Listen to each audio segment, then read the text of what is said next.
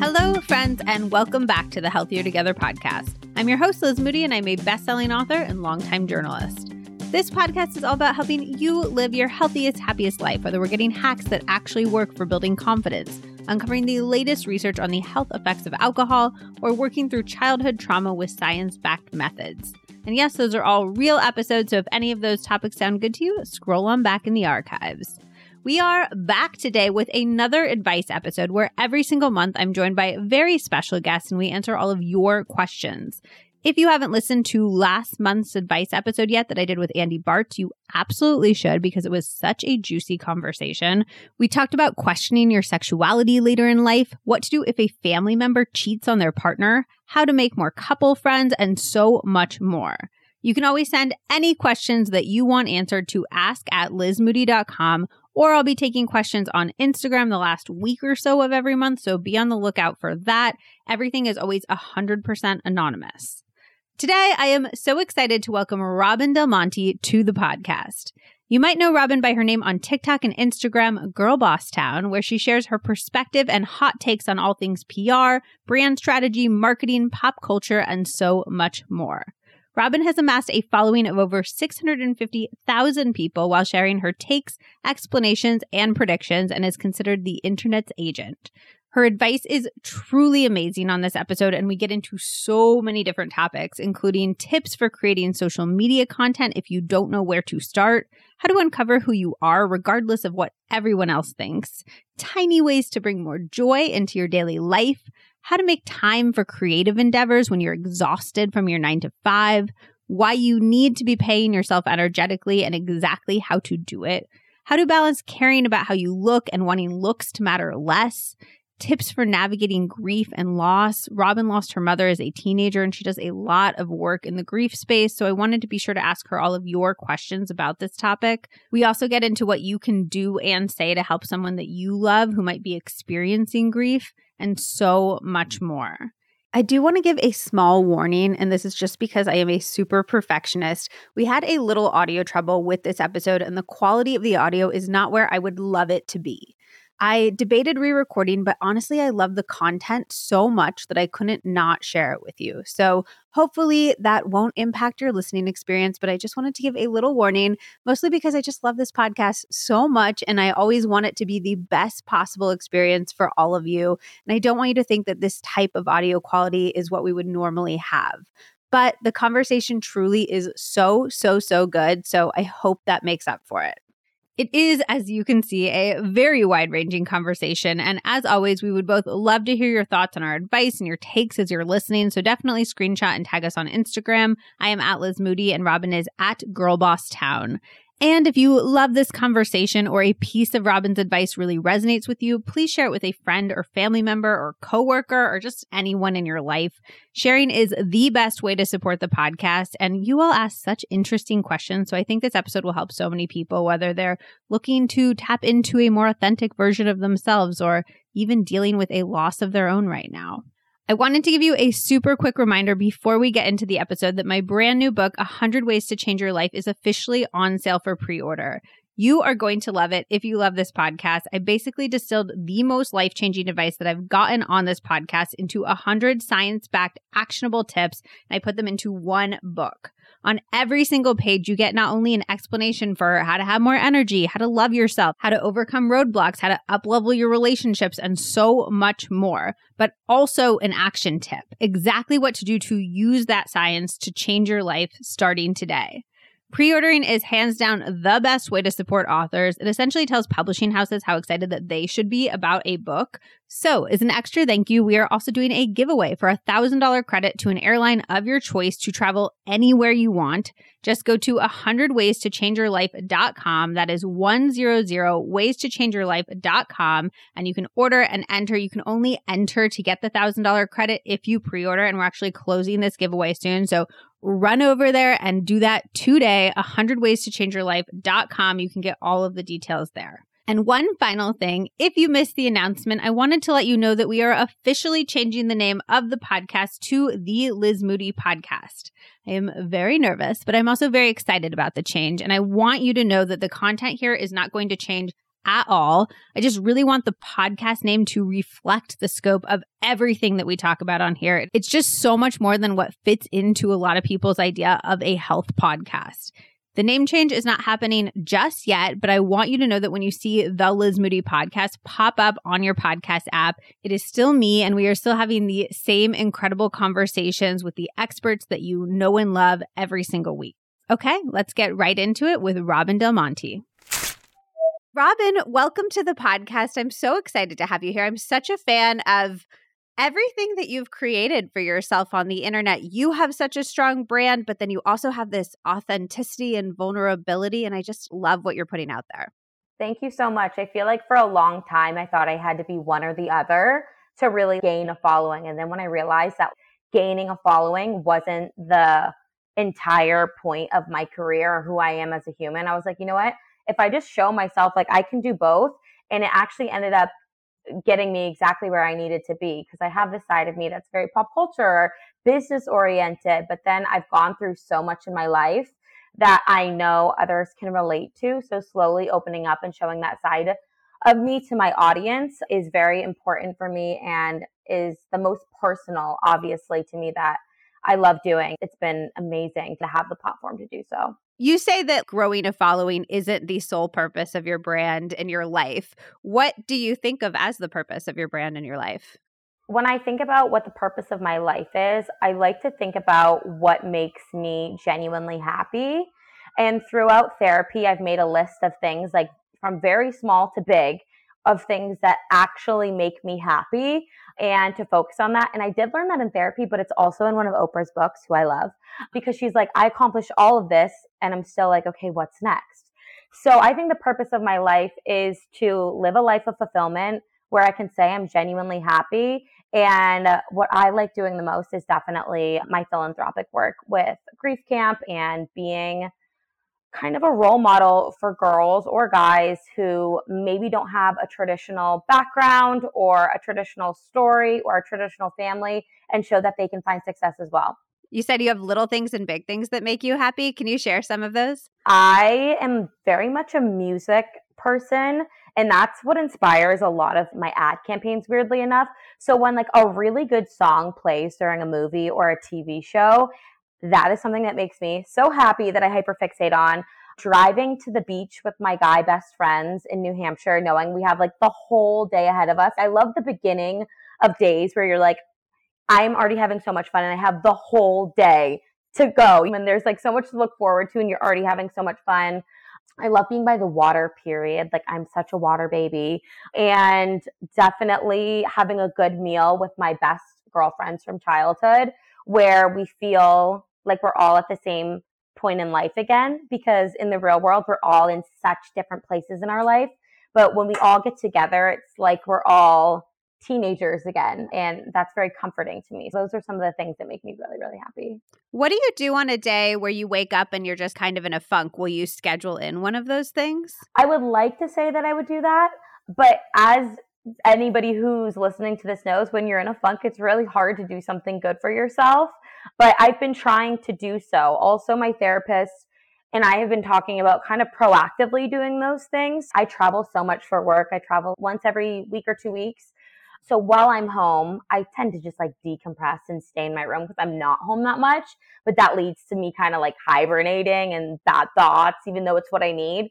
So it's proactively being like, okay, Robyn, you're going to be home for a week make at least one plan with friends, with yourself to get out of the house and do something that will make you happy. In the moment, normally when I'm sad, I'm not like, I'm gonna go do something that makes me happy. I wish I could, but it's harder than it sounds. But I've been trying to proactively schedule that into my daily life so I always have it.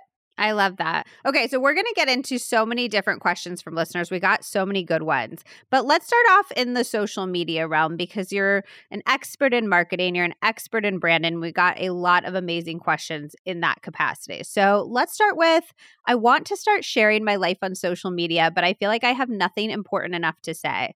Do you think I should still try to find my voice and build a personal brand, or does that mean that this just isn't my thing? That question within itself is kind of contradicting because listen to what you're saying. You're saying you want to be on social media, but you feel like you don't have anything important enough to say. Why don't you say that? why don't you be honest on social media and be like, hey, I love social media so much. I'm trying to find my thing. Come along with me to try different things. That within itself is something to say and is something that a lot of people can relate to. And how about when you're trying to find your niche or your voice, you bring along the people who are following you on that journey? In your mind, like what separates the people who people want to follow along on their journey and people don't want to necessarily tune in and come along? I've tried to like put this down to a science or a formula, obviously, because this is my job. But if I'm being completely honest, sometimes I do think it's random. I think there is so much skill and some people have such likability. There are some influencers that they could say, I'm going to go skydiving and eat a peanut butter and jelly sandwich. I'm afraid of heights. I would want to do it just because they're doing it. but I can't put my finger down and be like, oh, this is why. In broad terms, people will be like, they have to be authentic. They have to be honest with their audience. But these are things we all hear. I kind of think they're buzzwords. I think that the person who is following along with this journey needs to see a little bit of themselves in you. It all has to do with the algorithm, what the audience interest is, the type of content you're putting out there. I really genuinely, even though this is my job, I probably shouldn't be saying this, don't think there's like a science or formula behind it. But clearly, some people just have it. And sometimes it is something so random, and we're all like, why are we all obsessed with Emily Mariko silently cutting vegetables in her kitchen? Or why are we all obsessed with Alix Earle, who has great advice in getting ready in college when I'm 30 in Boston? I don't really think there's like a science to it. I think some people just have it, and that goes a long way. But if I was trying to start social media, I would say the worst thing you can do is try to find that formula and try to fit in a box of what's worked before because that's not who you are. It begs the question, though. I think a lot of us struggle with, like, who am I? And then when you have to distill that into a brand to put out there, you're like, oh my God, it almost sends you into an existential crisis. Every day. Literally every day. But then I also beg to ask the question, but like, am I my brand? Am I who I am my brand? Or is my brand my job? Or is it an extension of me? There's so many paths you can go down when asking those questions. And I definitely struggle with it every single day because sometimes I'll be sitting here and I'll be like, this is my passion. Like, I get to do my passion for a living. I never thought I would be able to do that. And I know the privilege that comes with that. It's so incredibly massive. But then sometimes I'll be like, really upset that a video I made didn't do well and isn't getting likes, and then I'm letting it affect me so badly. And I'll look at my life and who I am and my friends. And I'm like, am I really basing myself on likes? Am I really going to have a bad day over validation and likes on the internet? It's such a tough line to draw and complex to be in. I completely agree. I struggle with that a lot. And I've even seen friends who aren't creators struggle with how much social media has made us dependent on outside validation versus all of the other ways that we were sort of self validating before. It's a bummer of the platforms, and I'm still not quite sure the best way to navigate that. Yeah, me neither. But at least for me personally, social media has given me so much more than it's hindered me. But that doesn't take away from the fact that it has hindered me. This next generation coming up, I think it's special. I see signs of hope in the younger generations on social media. And even the fact that I have a career because of social media in a creative way is like so special and cool and something to look forward to. Even people whose careers aren't on social media, it has definitely thrown them through so much. Has there been anything that's been helpful on your journey of figuring out who you are? Oh my gosh, like so much, but also like not enough. A lot of inner child work. I started to get into therapy really deeply around March because I was struggling, and the majority of what we're doing is inner child work, especially with like the Barbie movie that just came out. Talks a lot about that. I think like when you're trying to figure out who you are, it's really good to look inward of like who you were before the world, social media, boyfriends, friends. Who were you at your core? And obviously, growth is incredible and amazing, but it's also really good to like look back at like those things that made you you before they were affected by others and everything. For you, what is that? When I was younger, I grew up in a house with a lot going on, and I wasn't always allowed to express my emotions or be heard. And now being able to express my emotions and be heard by an audience and know my worth and my value. And not that that's all invalidation, but to be able to freely express that and even like fangirl over TV shows. I am such a fangirl over these teen TV shows. And it might not seem that much, but it brings me so much joy and I feel like a kid again. And it's little things like that that I've been able to kind of turn inwards. And that's why I love volunteering at the grief camp that I volunteer with because I'm around young girls and teens and I see a lot of myself in them and kind of reconnecting with myself through them is just like so helpful. I was talking to some of my friends after we watched the Barbie movie, which I think is like a phenomenal work of genius. We were talking about how the movie makes it really clear how the hobbies that little boys have are endorsed as adult male hobbies, but the hobbies that little girls have aren't endorsed. Like we're so diminishing of what women love in this society. And I thought that that movie illustrated that really nicely that's my whole career. I mean, I grew up being a horrible student, not because I wasn't educated or enough, but because I had a lot going on at home. I couldn't really focus in school. And the things I was interested in were pop culture, e news, celebrities, like uh, Us Weekly. Like I was just engulfed in pop culture from a very young age because it was kind of my escape. And I was told from guidance counselors to adults in my life that that's a vapid hobby to have. You're a little girl from Nashua, New Hampshire. You're not going to do e news. Like, you can't even get a C in English. And the first job I booked was e news. So I completely, completely agree with that. And the fact that a lot of what we're interested in, even being a fangirl of something, is so looked down upon or looked as vapid. And to be a fan of something and the art of that and the science behind that can be used in business, marketing, so many things that I won't just say women, but people are interested in those types of things is looked at as valid and it's genuinely given me a career and has changed my life. So I'm really glad that the movie spoke on that because I couldn't agree more. I've always been a fan of Taylor Swift, but I've became a Swiftie during the pandemic where I'm very into it. I'm watching all the theories, I'm going to the concerts, all of that kind of stuff. And it's such a beautiful sense of community too. I feel like we live in a world that can feel so lonely and being part of these fandoms and connecting over these things I think is so much more important than we give it credit for because it automatically makes you part of this community.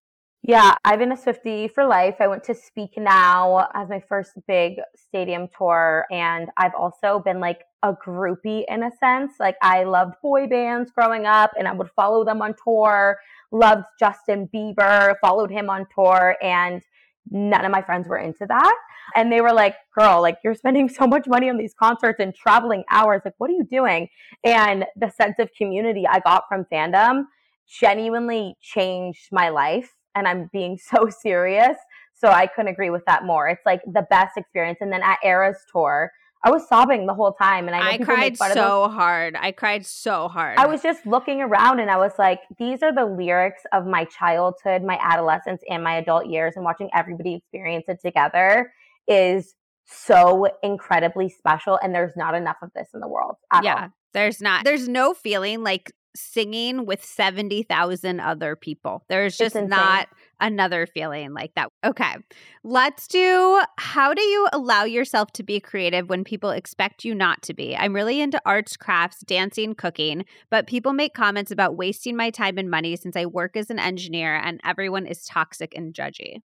If you think about it, this is your life. You wake up every morning as you, you go to bed every night as you in a sense, you have so many people that love and care about you. But at the end of the day in the world, like you kind of just have yourself. And I would just say to listen to what you want to do. I lost my mom when she was 50. And I always think to myself, tomorrow is not promised.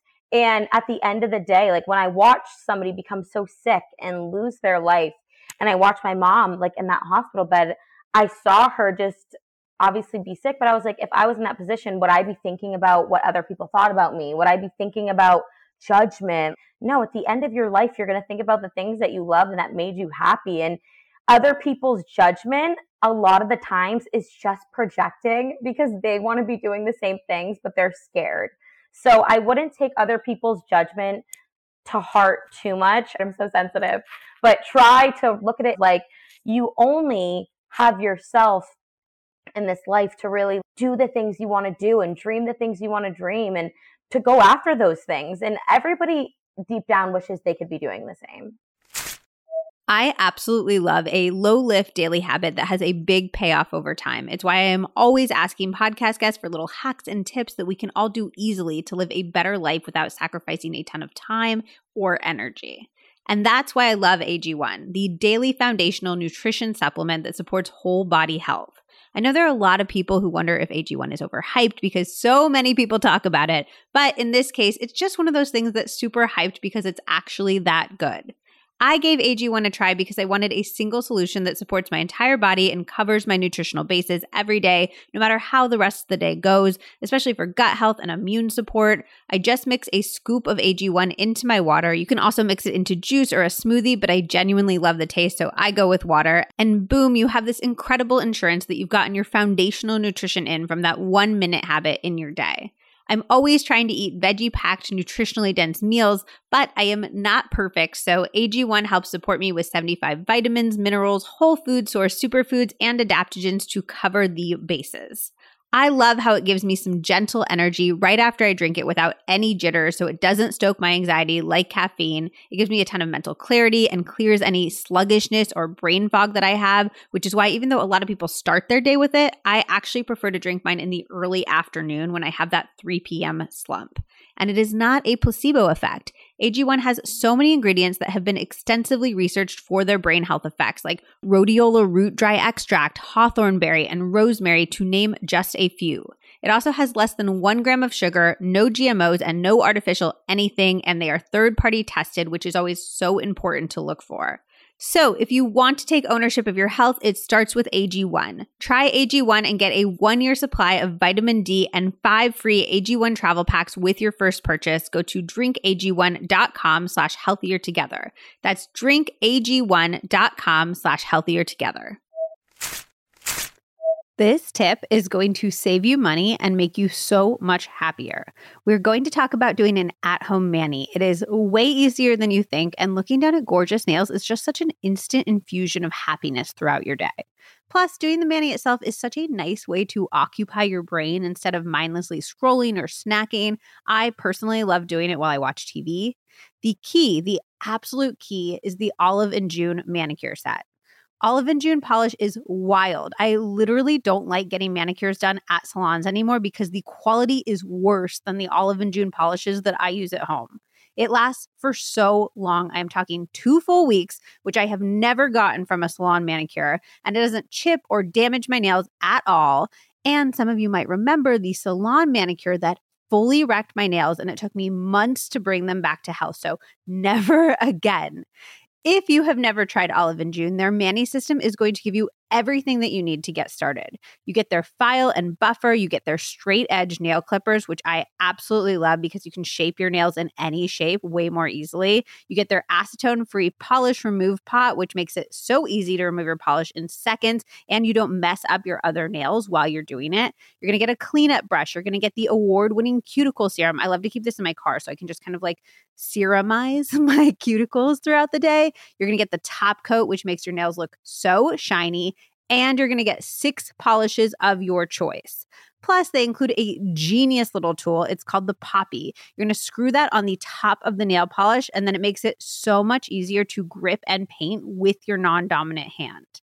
I've been using their mani system for a few years now, and I'm honestly still shocked every single time at how good it looks and how long they last. The top coat is a serious game changer. As soon as I put it on, honestly, it just looks like I got a professional manicure. And when you break it down, Olive and June cost just $2 a mani versus $35 plus for the overall same result. And that's not even including the time you save, which is so valuable in my opinion. And of course, Olive and June's polishes are always seven free, meaning they're completely free of the seven toxic chemicals most commonly found in nail polish formulas. Things like formaldehyde and resin that you want to avoid breathing in. You get to pick six colors with the Mani System. So if you want to know what I would do, right now I'm loving Not a Cloud, which is perfect for the blueberry milk nails that are everywhere right now. And then Lava, which is the cutest corally red. And then Jam Please, which is the most gorgeous lilac that just gives me a huge grin every single time I look at it. They also now have press on nails and tons of quick dry polishes for an even faster process. If you want to try Olive and June for yourself, visit oliveandjune.com slash healthier20 for 20% off your first Mani System. That is O-L-I-V-E A-N-D-J-U-N-E dot com slash H-E-A L-T-H-I-E-R 20 for 20% off your first Mani System. I cannot wait for you to try them.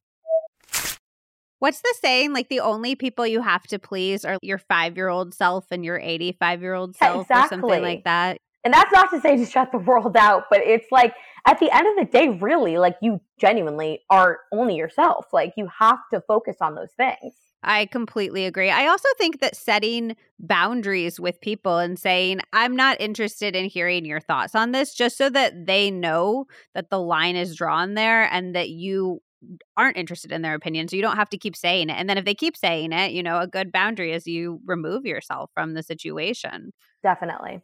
Also, it's come up in so many podcasts recently that hobbies are what make us happy. Like, hobbies are one of the key parts that make life worth living, and particularly creative hobbies. I have a older friend, she's in her 60s, and she says all of the time that she's not the creative person, that like her siblings, her friends are the creative people. And I'm like, maybe you are and you have been your entire life and you just haven't gotten the permission to let that side of you out and it makes me so so sad that she views herself that way and she says it enough too that it's very clear that she wants that you know? Totally. I'm a big fan of anything that you can do to let those sides of you out is very much worth it. Okay let's do I'm currently working a full time corporate job, but not feeling fulfilled by it. I want to make time for other creative endeavors outside of work to feel more fulfilled, but all I want to do at the end of the day is watch TV because I'm so exhausted. Do you have any advice? That was and still is legitimately me. I feel this on such a personal, personal level because I don't really have a lot of gray area. So I'm either going, going, going, and then when I'm done, I am in bed watching TV, happy with my dog. And I'm so exhausted. And I speak about this all the time with my friends who are still in corporate America, which is a beautiful thing. This is not like hating on corporate America at all. But I think about parents and I'm like, how do people get up, go to work from nine to five? By the way, school gets out at three. How are moms supposed to get their kids if they're at work till five, then do extracurricular activities and come home, cook dinner? Then what? There's like two, an hour left in the day. How are you supposed to have a life outside of that life? But I will say, if there's any type of advice, obviously there are weekends if like during the week really isn't the best place for you, or if you're at a job and you have like good work friends, or your work has like a kickball league or goes out to lunch, make it so that you're able to do these creative things that you love maybe even during the workday, obviously with permission, or find time on the weekends or maybe pick like one day a week be like I'm so exhausted, but I'm gonna put myself out there because I know I'm gonna be glad that I did it at the end of the day. But you are not alone in that. But focus on weekends, plan it out ahead of time so you almost like have to go maybe just one day a week, or look to your works communities and people at work that have similar hobbies as you and maybe try to figure out if there's anything you can do like while you're working.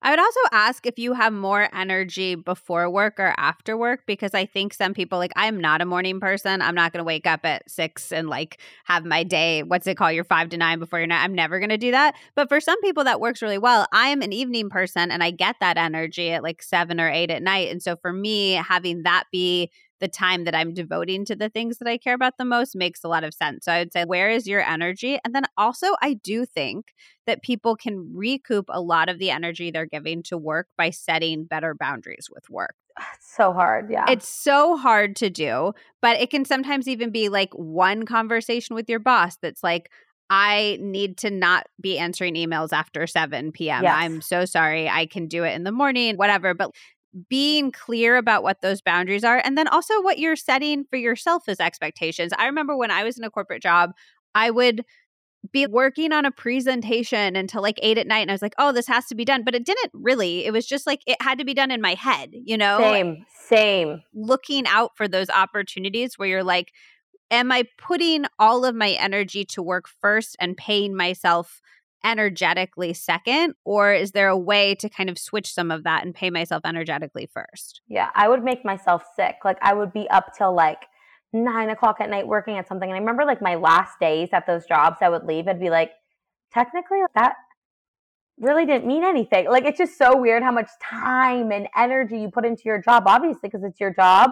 But then at the end of the day, you're like, this could be done in the morning and I'm yes. just pushing myself. It's just so crazy. But you're in your head, you feel like, no, I have to get it. Even done. the culture of like inbox zero, I'm like, yeah, sure, it feels good, but does it feel good because we've pedestalized productivity so much? Like, why does your inbox need to be at it's zero? Crazy. How much pressure are you putting on yourself, and how much could you free up some of that energy to give back to yourself? Because again, I just feel like so many parts of advice and life and this conversation are like you have one life. Like, what do you want it to look like at the end of the day?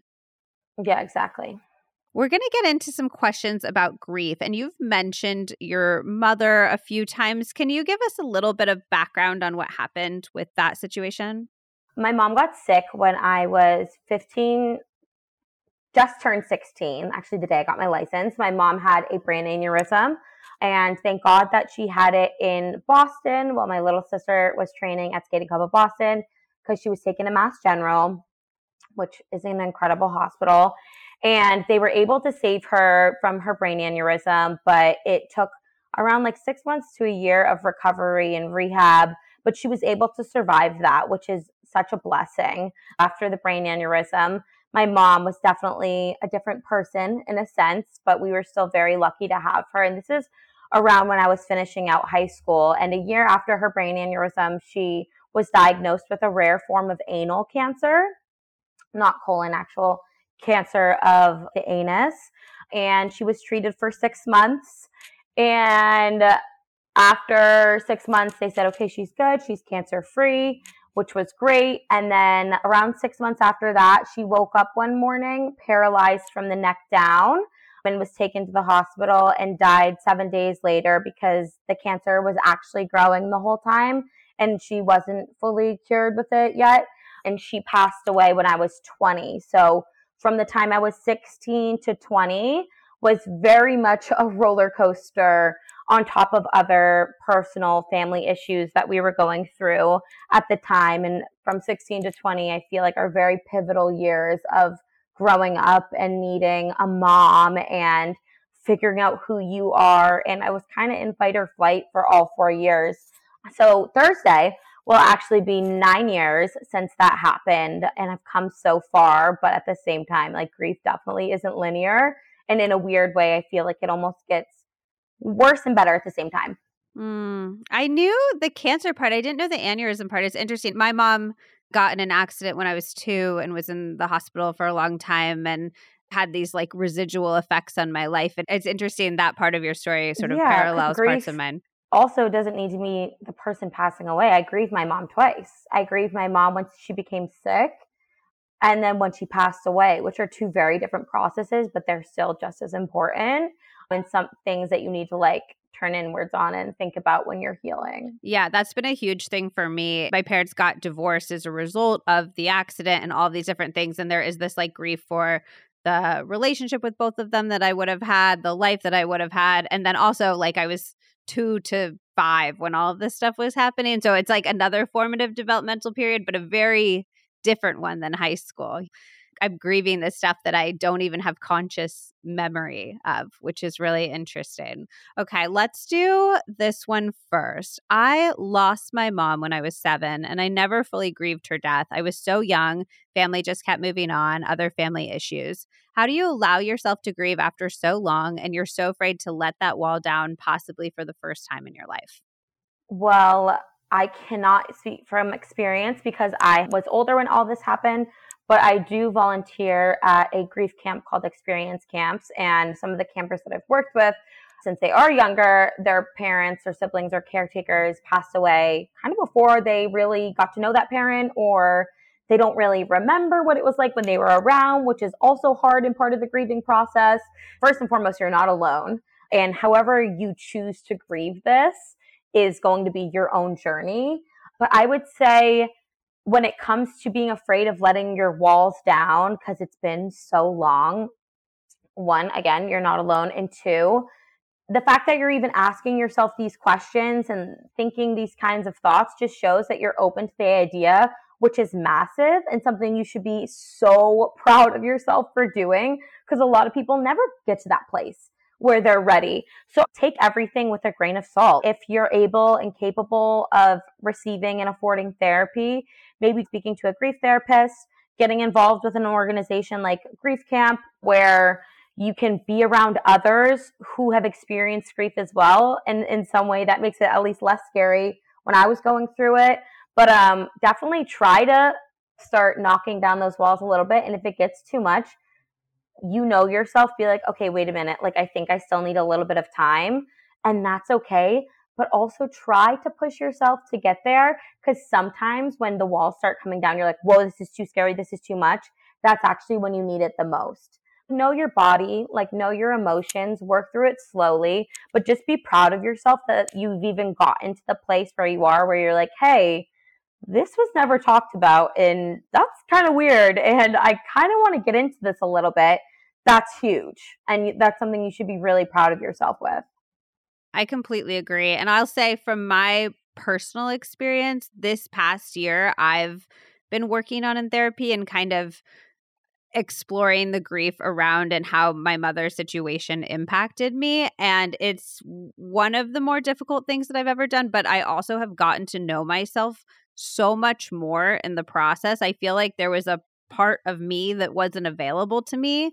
She's like, "Oh, the wall is up." And it's like the wall is kind of up inside yourself. Like you are denying yourself access to a part of yourself. And I think there's something really beautiful about saying, I want to be my whole self. I'm not going to keep this part of me compartmentalized. And acknowledging the wall is huge. A lot of the trauma from my childhood has nothing to do with my mom's passing or my mom getting sick, which I found out through therapy. And I didn't even know that some of these walls existed until I started to speak about things and talk to my therapist and kind of approach that. But the fact that you're recognizing, hey, I'm putting this wall up, again, is massive and very important and will allow you to look at things differently when you start to take it down. Is there an example of what the walls were about or like how you had that realization in case anybody else is in a similar place? I don't know if I've ever really spoken about this on social media, and I'm not going to get too deep into it because it's not necessarily my story to tell. But I grew up around addiction and from a like 10, 11 age throughout my whole adolescence life, being very close to somebody who was struggling with addiction. And that's another scenario where you're constantly in fight or flight. Everything is waiting on bated breath and like constantly waiting for the other shoe to fall, always and watching somebody go from good to bad, good to bad, and just wanting the best for them. And then also realizing like this isn't who they are, but like they're still treating me this. There's so much that goes along with addiction. But I was always in fight or flight in waiting for the other shoe to fall. And now in my life, when th- things are going good, I'm still waiting for that shoe to fall. And I still have codependent relationships and abandonment issues where I'm like, if I get in a fight with a friend, a coworker, a boyfriend, I'm just wanting to make it better so badly right away because I'm so scared something bad is going to happen. And that's not something that I related back to that issue in my childhood until I started to really dig deep and think about the parts of my childhood that I kind of blacked out or didn't really acknowledge until now. Is it part of the process? If you're like, oh, I'm in a fight with my friend, I need to make things better immediately. Do you hold yourself back now to practice allowing for that? Yes. Or how does that work? I mean, I'm trying. It's so crazy because I'm such an independent person and I feel like I've gotten so far in life a lot by myself because I've had to. And uh, with my friends, I'm always giving this badass advice. And in my career, I'm like a go getter. And then in my friendships and relationships, I become so meek and so codependent. And I was like, this is not making sense. Like, how am I becoming the opposite of who I know I am? Just like recognizing that and now trying to hold myself accountable and do certain things that help with that. I've started to do that, but it's still very hard. Even when I get work critique from my team, I'm like, oh my God, like this is horrible. It happened the other day. So even though I'm like working on it so hard, I still find myself in those patterns and it's just going to take more time to work through that. And to the point of the codependency, I think that I have this too. When a lot of your self worth is coming from your relationships with other people, from what other people think about you, whether they're in your real life or on social media, when you don't have that intrinsic sense of self worth as powerfully, everything can feel so life or death. 100%. Yes.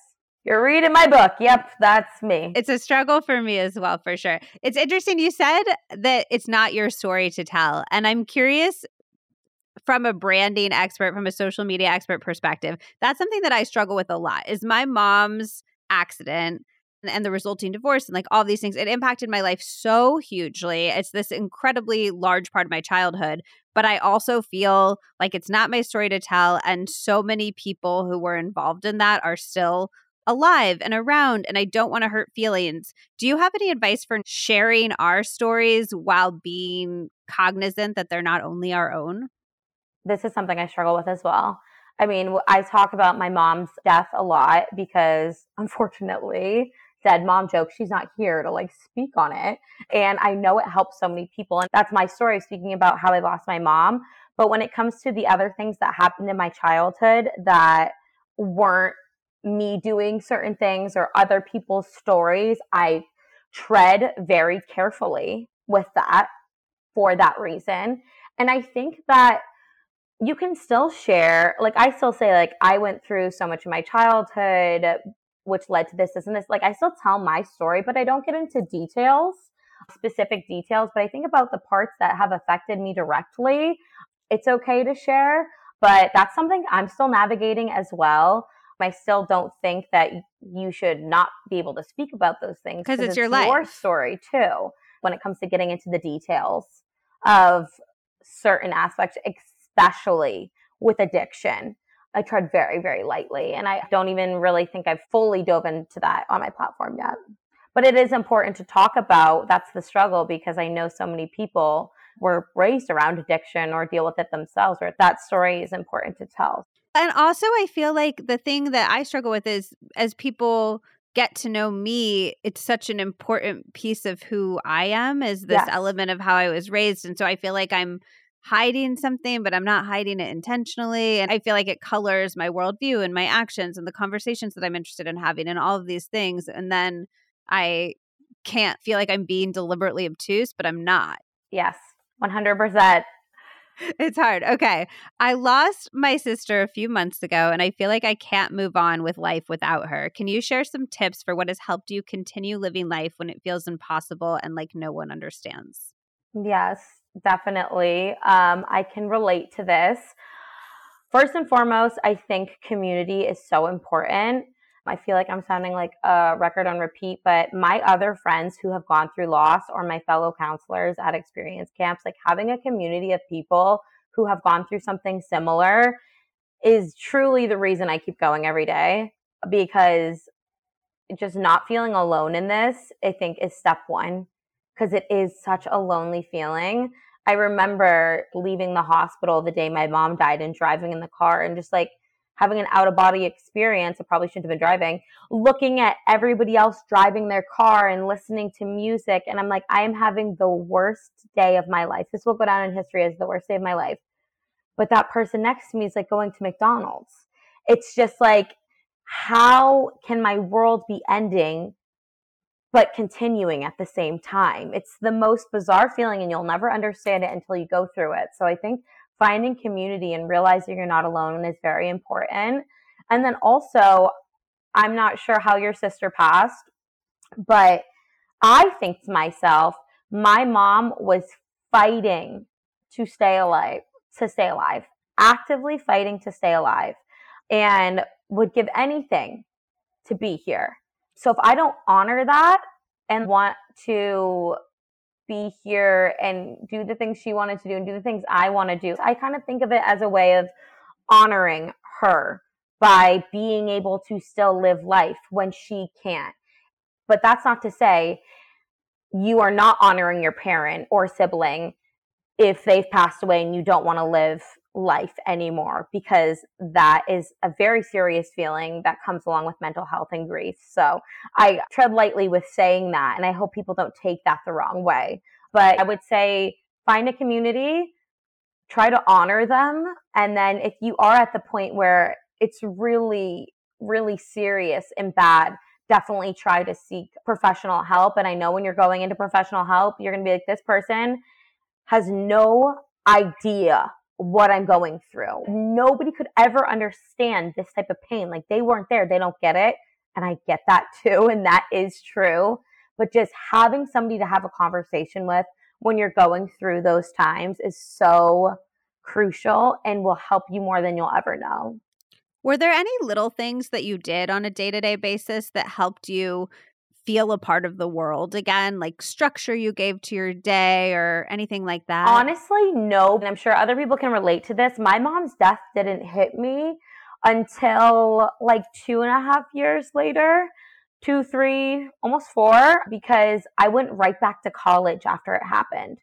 Maybe I did have routines and stuff, but it was in the unhealthy way. I just went right back to being a college kid. I was at college. I was like, my mom's back home. Like, I'm good. And then right after college, I went out to LA. I was like, okay, I'm in LA. My mom's not home. Like, I'm good. I like set up things to get myself through it, which actually did the opposite and like shoved down my grief.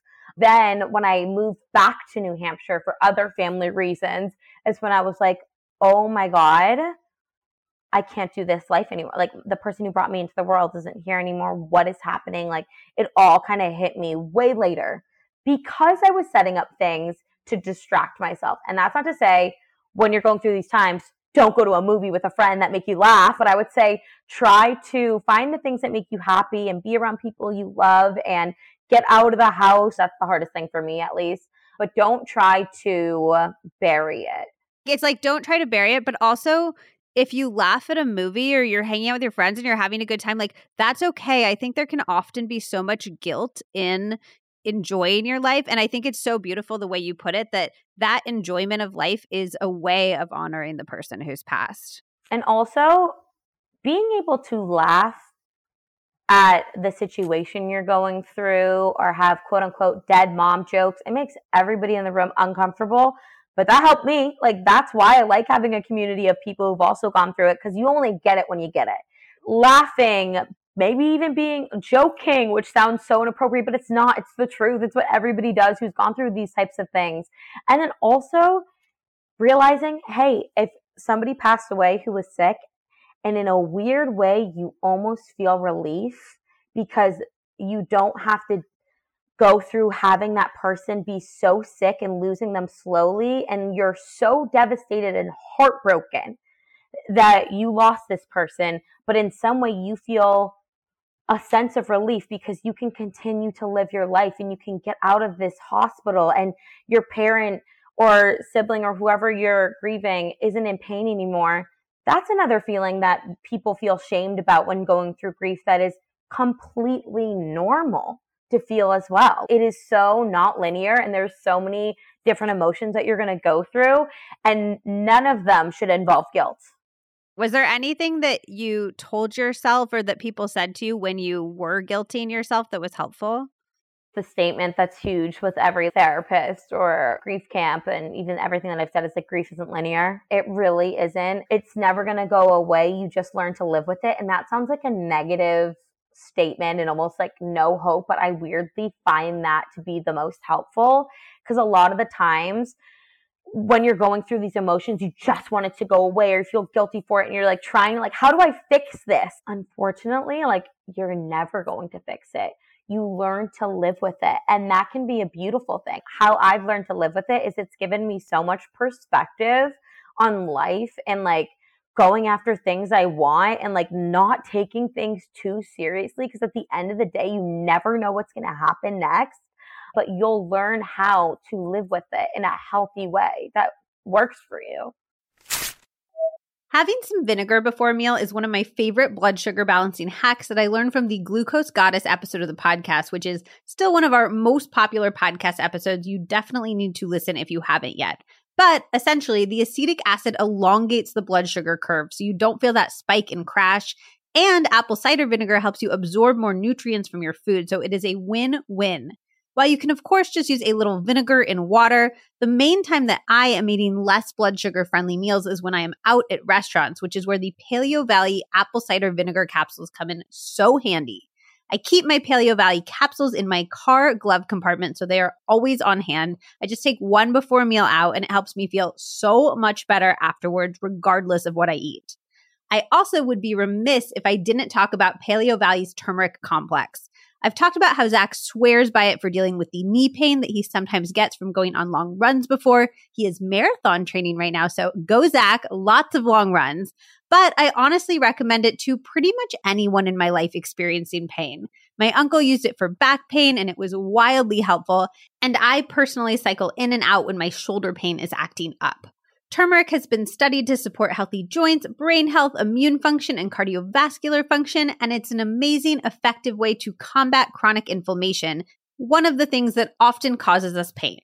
It's also super important that turmeric is consumed with black pepper and fat to increase its bioavailability. And Paleovalley's turmeric complex has organic black pepper and coconut oil in each capsule, along with three other powerful anti inflammatories ginger, rosemary, and cloves for the maximum synergistic response. Both of these complexes have no fillers, no binders, no preservatives, and are made with all organic ingredients and just a veggie capsule. They're also third party tested, which is something I always look for in supplements as extra assurance of their quality. I always recommend looking for supplements for your specific needs at any given moment, and needs change. So definitely explore Paleovalley's site. They have a ton of incredibly high quality options for supplements and more, including a new electrolyte drink that is so tasty and well formulated, and bars and grass fed meat sticks that are perfect for snacking on the go. If you would like to check out the turmeric complex, the apple cider vinegar complex, or any of Paleovalley's other amazing products, head over to paleovalley.com slash Liz Moody for 15% off your first order. That's paleovalley.com slash Liz Moody for 15% off your first order. Taking care of your health isn't always easy, but it should at least be simple. That's why for more than five years now, I've been drinking AG1. It's just one scoop mixed in water, and it makes me feel energized and focused without any kind of caffeine jitters. I discovered AG1 after a ton of research because I was looking for one simple habit I could incorporate into my day that would support my entire body and cover my nutritional bases. No matter what the rest of the day looks like, I know that I'm getting essential brain, gut, and immune health support. I just mix a scoop of AG1 into my water. I think it tastes delicious too, which I know people are always nervous about, but I think it's like a tropical vanilla flavor and I crave it, especially because I associate the flavor with feeling so good. Of course, we're always trying to eat our fruits and vegetables and balance meals over here, but nobody is perfect. So AG1 helps support me with 75 vitamins, minerals, whole food source superfoods, and adaptogens. I especially love it for all of the travel I've been doing. I think it's a huge reason why I still feel so good and have avoided getting sick despite being on a plane a few times a week for so much of this year and having to eat out so often. AG1 is rigorously third party tested, which you know I always look out for. It also has less than one gram of sugar, no GMOs, and no artificial anything. AG1 is one of the highest quality products to elevate your health, and that's why I've partnered with them for so long. So, if you want to take ownership of your health, start with AG1. Try AG1 and get a free one year supply of vitamin D3 and K2 and five free AG1 travel packs with your first purchase exclusively at drinkag1.com slash Liz Moody. That's drinkag1.com slash Liz Moody. Check it out. You've said a few different times in a few different ways that the people who are going to get it are going to get it, and the people who aren't going to get it aren't going to get it. And I completely agree. I think it's so, so true. But also, if I haven't lost somebody, I would still want to be there for my best friend or my partner or somebody else who is in the process of grief. Is there anything that those people can do to find that empathy or that would be really helpful as like an outsider? Yes, and I'm actually working on a project and developing something that I think will be very helpful for this in the future because this is the biggest question that I get when I share my story is like, okay, I'm the friend. What the heck do I do? Like, uh, do I just stand there, hug, cry, laugh? What do I do? And I get that. A couple of things that I always say is you don't even understand how helpful it is to do nothing, to just sit there, to just listen.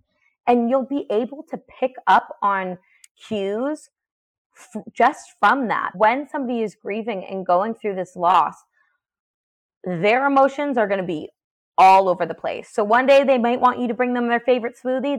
The next day, that favorite smoothie may remind them of their mom and make them cry. And you're like, what the heck is going on? So I would say just like actually sit there, be with them, listen, and seek what they need. A lot of the times, people will be like, I'm so sorry for your loss, which is the best intentions. But instead, I always tell people I would either ask, What can I do for you? Ask them straight up, like, What can I do for you right now? Can I just shut up and go in the other room while you're in your bed crying, but still be here on the couch? Can we go do something? Actually ask them what can I do for you? And then the second thing is, if you don't know this person that well and you're not by their beck and call as they're going through their grief or it's been a while, I always say instead of saying, Oh, I'm like so sorry for your loss, be like, Oh my gosh, what's your favorite thing you did with your mom? Like, what did your mom used to do for you on your birthday? What is your mom's favorite movie? Ask them questions about their person because we live in a world now where it's like we're not able to speak about our people. So by somebody being there for you and wanting to get to know that person more and giving you the opportunity to speak about that person does more than people could ever, ever know. And then I would say, as awkward as it is when you don't know what to do, maybe you just address that. Be like, hey, like, I have no idea what you're going through right now, but I just want you to know that, like, I'm here if you want to do something that isn't sitting on the couch and crying or like, hey, I've known you for 20 years. We've never ever hugged before and I want to give you a hug, but I feel awkward. What do we do? Just speak your feelings because the person doesn't know what to do either.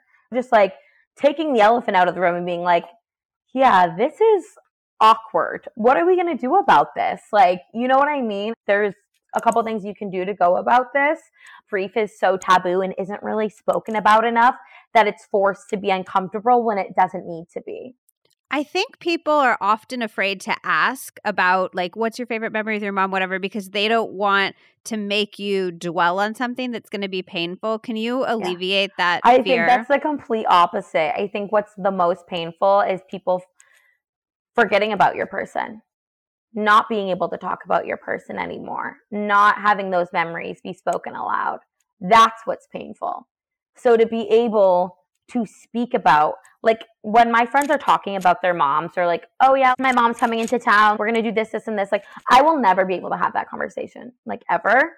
I can't even say the words my mom like really in conversation because my mom's not here anymore. So to be able to give a person that time to speak of whoever they lost is like such a gift and such a joy. But i will say somebody just lost somebody and they're crying on the couch and they're like unconceivable. You're not gonna be like, can we talk about your mom more? Read the cues, but like if it's somebody that you're just becoming close with, and it doesn't need to be something sappy, just be like, oh my God, I can't even imagine what you're going through when you went through that. What was your favorite gift your mom ever gave you on Christmas or your birthday? Or like, did your mom love Boston? Is she from here? Just little things. Like it doesn't need to be like, what do you miss the most about your person? You know what I mean?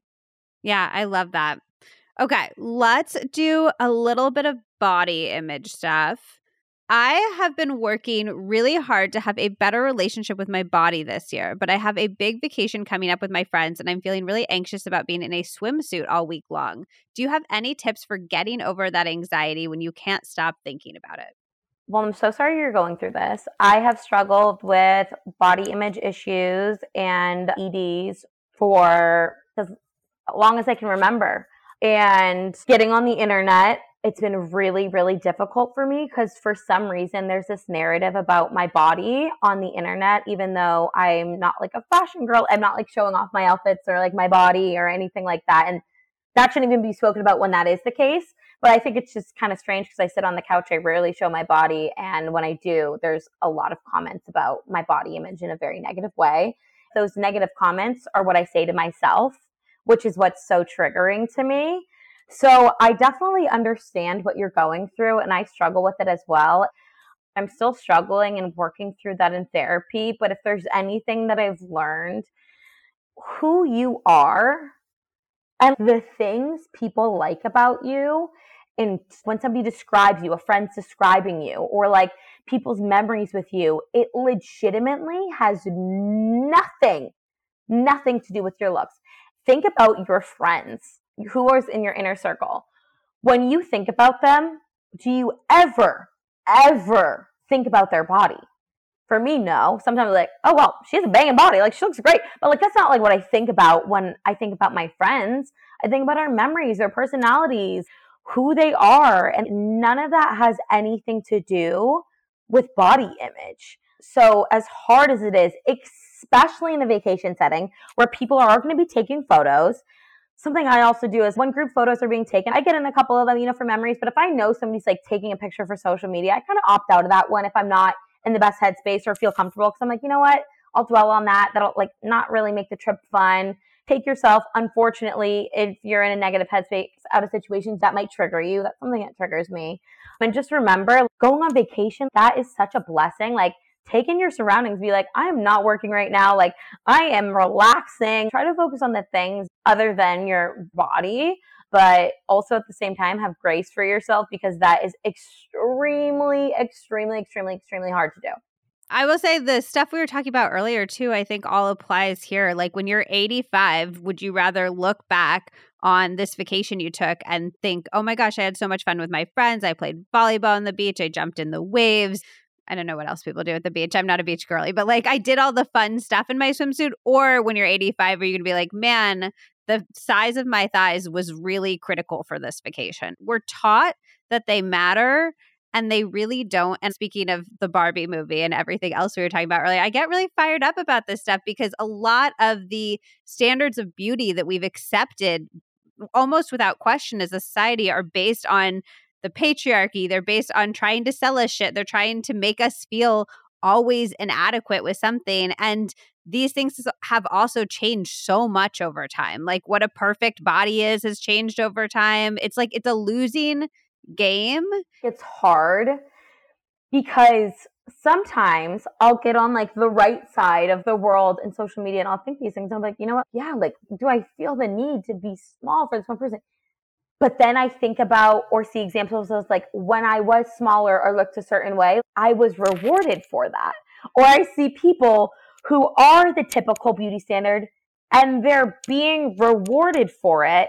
It's so hard to be like, you know what? Things are changing and they're great, but then you also still see oh, what so you true. wanted no. to be rewarded. When I was a certain size, I was praised more for my appearance or got more guys or jobs or friendships. It's so hard to be like, I know when you were unhealthy, you were treated best, but just like, don't do that anymore. And you're like, oh, okay, but I still want to. It's such a battle, and we are making strides in it. And everything we said is so true. Where at the end of the day, you could wake up tomorrow and find out something is seriously wrong with your health, and you wouldn't be thinking about your body. There's so many things you can say to yourself but we live in the society that we live in. Like the society we live in is so real. I was talking about this with my dermatologist yesterday because I was getting like all of these lasers and Botox. I'm like starting this whole book tour in the next few months. And I'm like, I'm going to be seeing my face all the time. I'm going to be on camera all the time that's a hard thing for me to just have to look at myself all the time. And so I'm spending all this money and time trying to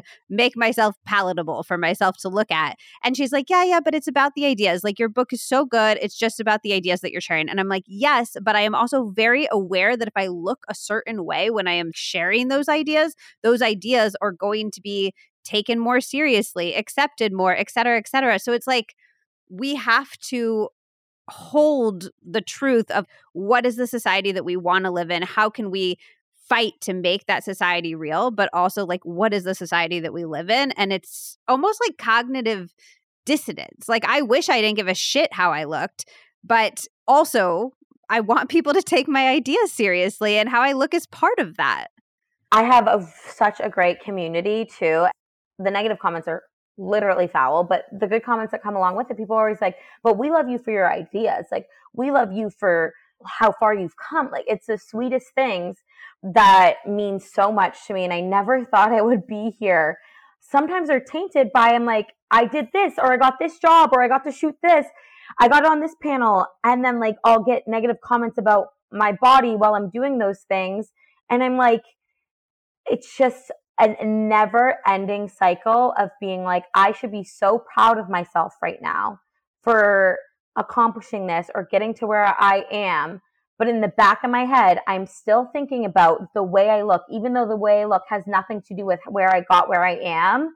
And it's so hard to ignore. And especially when you have to see yourself on video in photos, that is what triggered me to get back into a really negative space because I'll go to this fun event and I'll be like, oh my God, that was a time of my life. That I'm so lucky. And then I'll get the photos back and I'll be like, oh my God, I hate myself.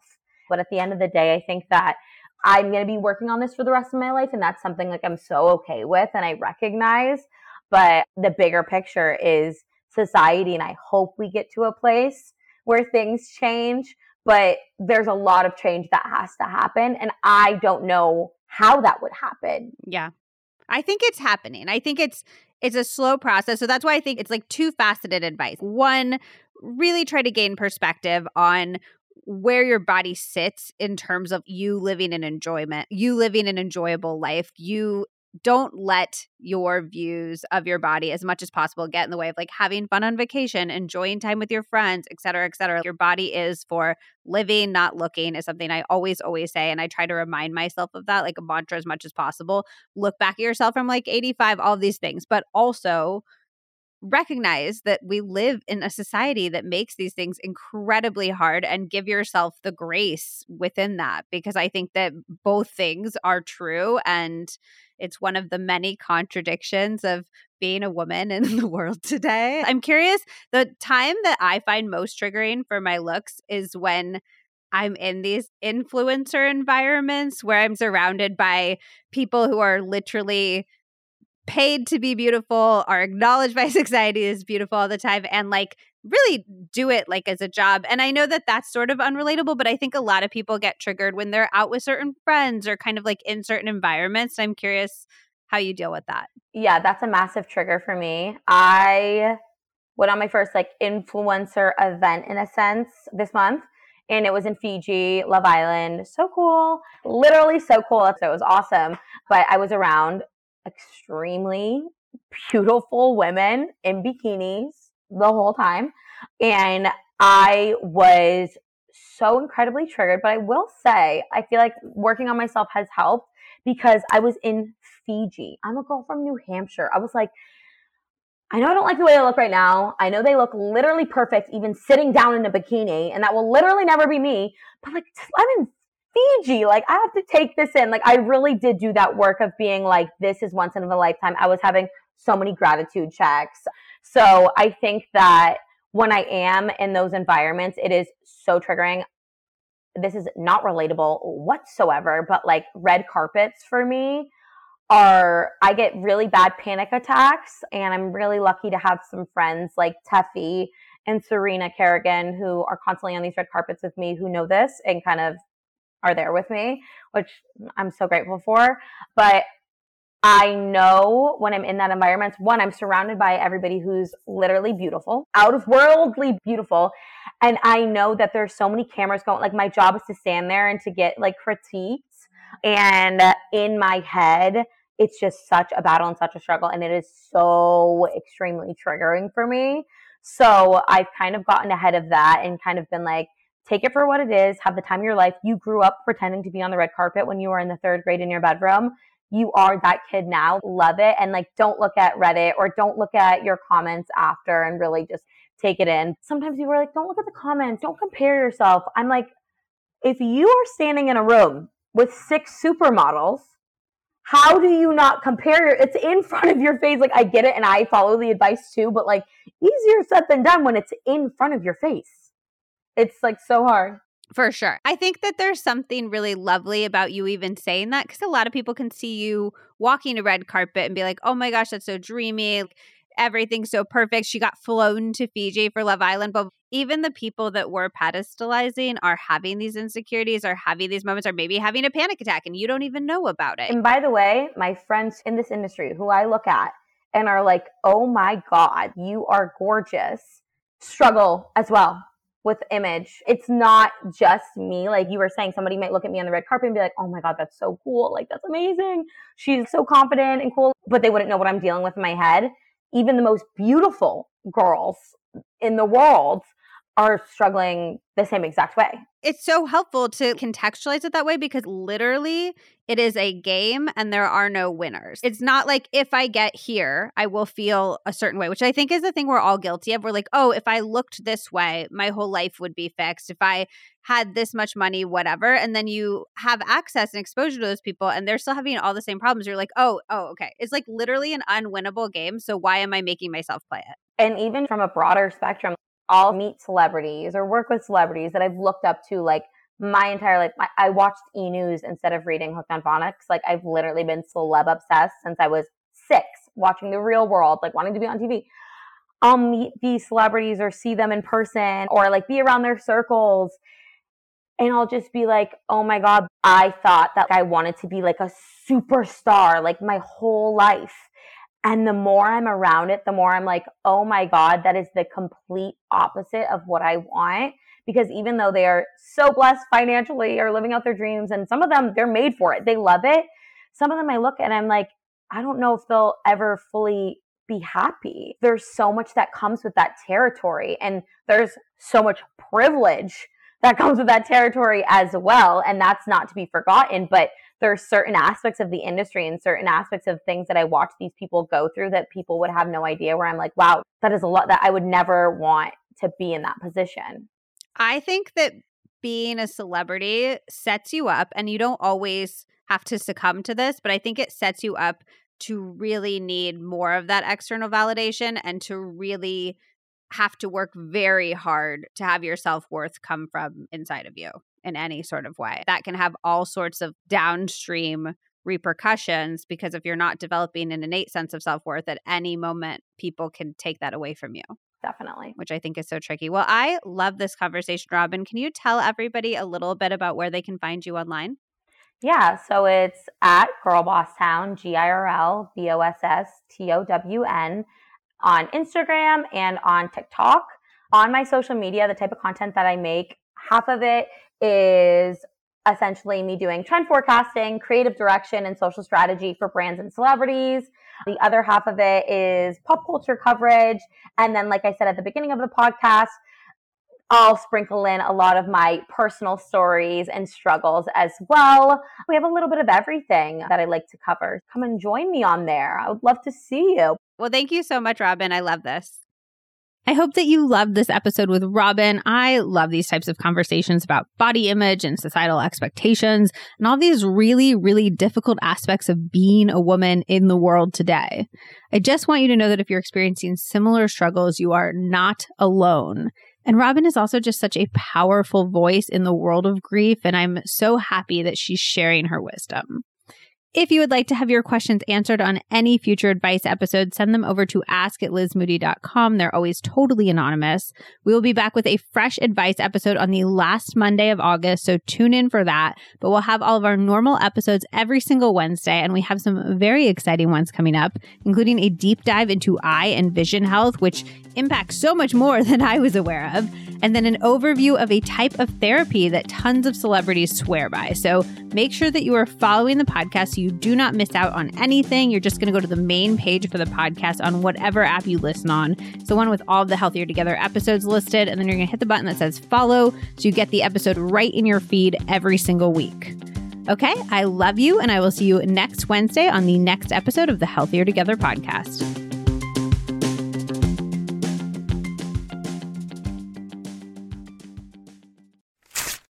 When Zack and I started Healthy Convo Co., we needed to find the easiest way to get conversation cards from our warehouse onto our website and into your hands. I thought it was going to be the hardest part of starting a business, but it wound up being one of the easiest because we just use Shopify. Shopify is the global commerce platform that helps you sell at every stage of your business. From the launch your online shop stage to the first real life store stage, all the way to the did we just hit a million orders stage, Shopify is there to help you grow. Whether you're selling gorgeous ceramics to sip morning tea from or beautiful journals to write prompts from the We're All in This Together deck in, Shopify helps you sell everywhere. From their all in one e commerce platform to their in person POS system, wherever and whatever you're selling, Shopify's got you covered. It helps you turn browsers into buyers with the internet's best converting checkout, up to 36% better compared to other leading commerce platforms. And sell more with less effort thanks to Shopify Magic, your AI powered all star.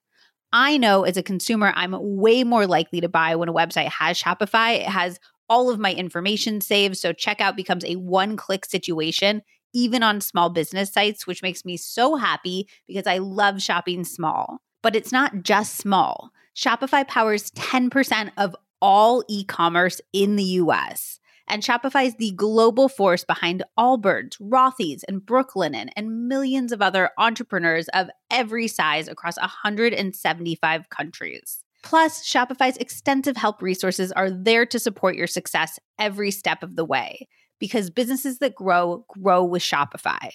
Sign up for a $1 per month trial period at shopify.com slash lizm, all lowercase.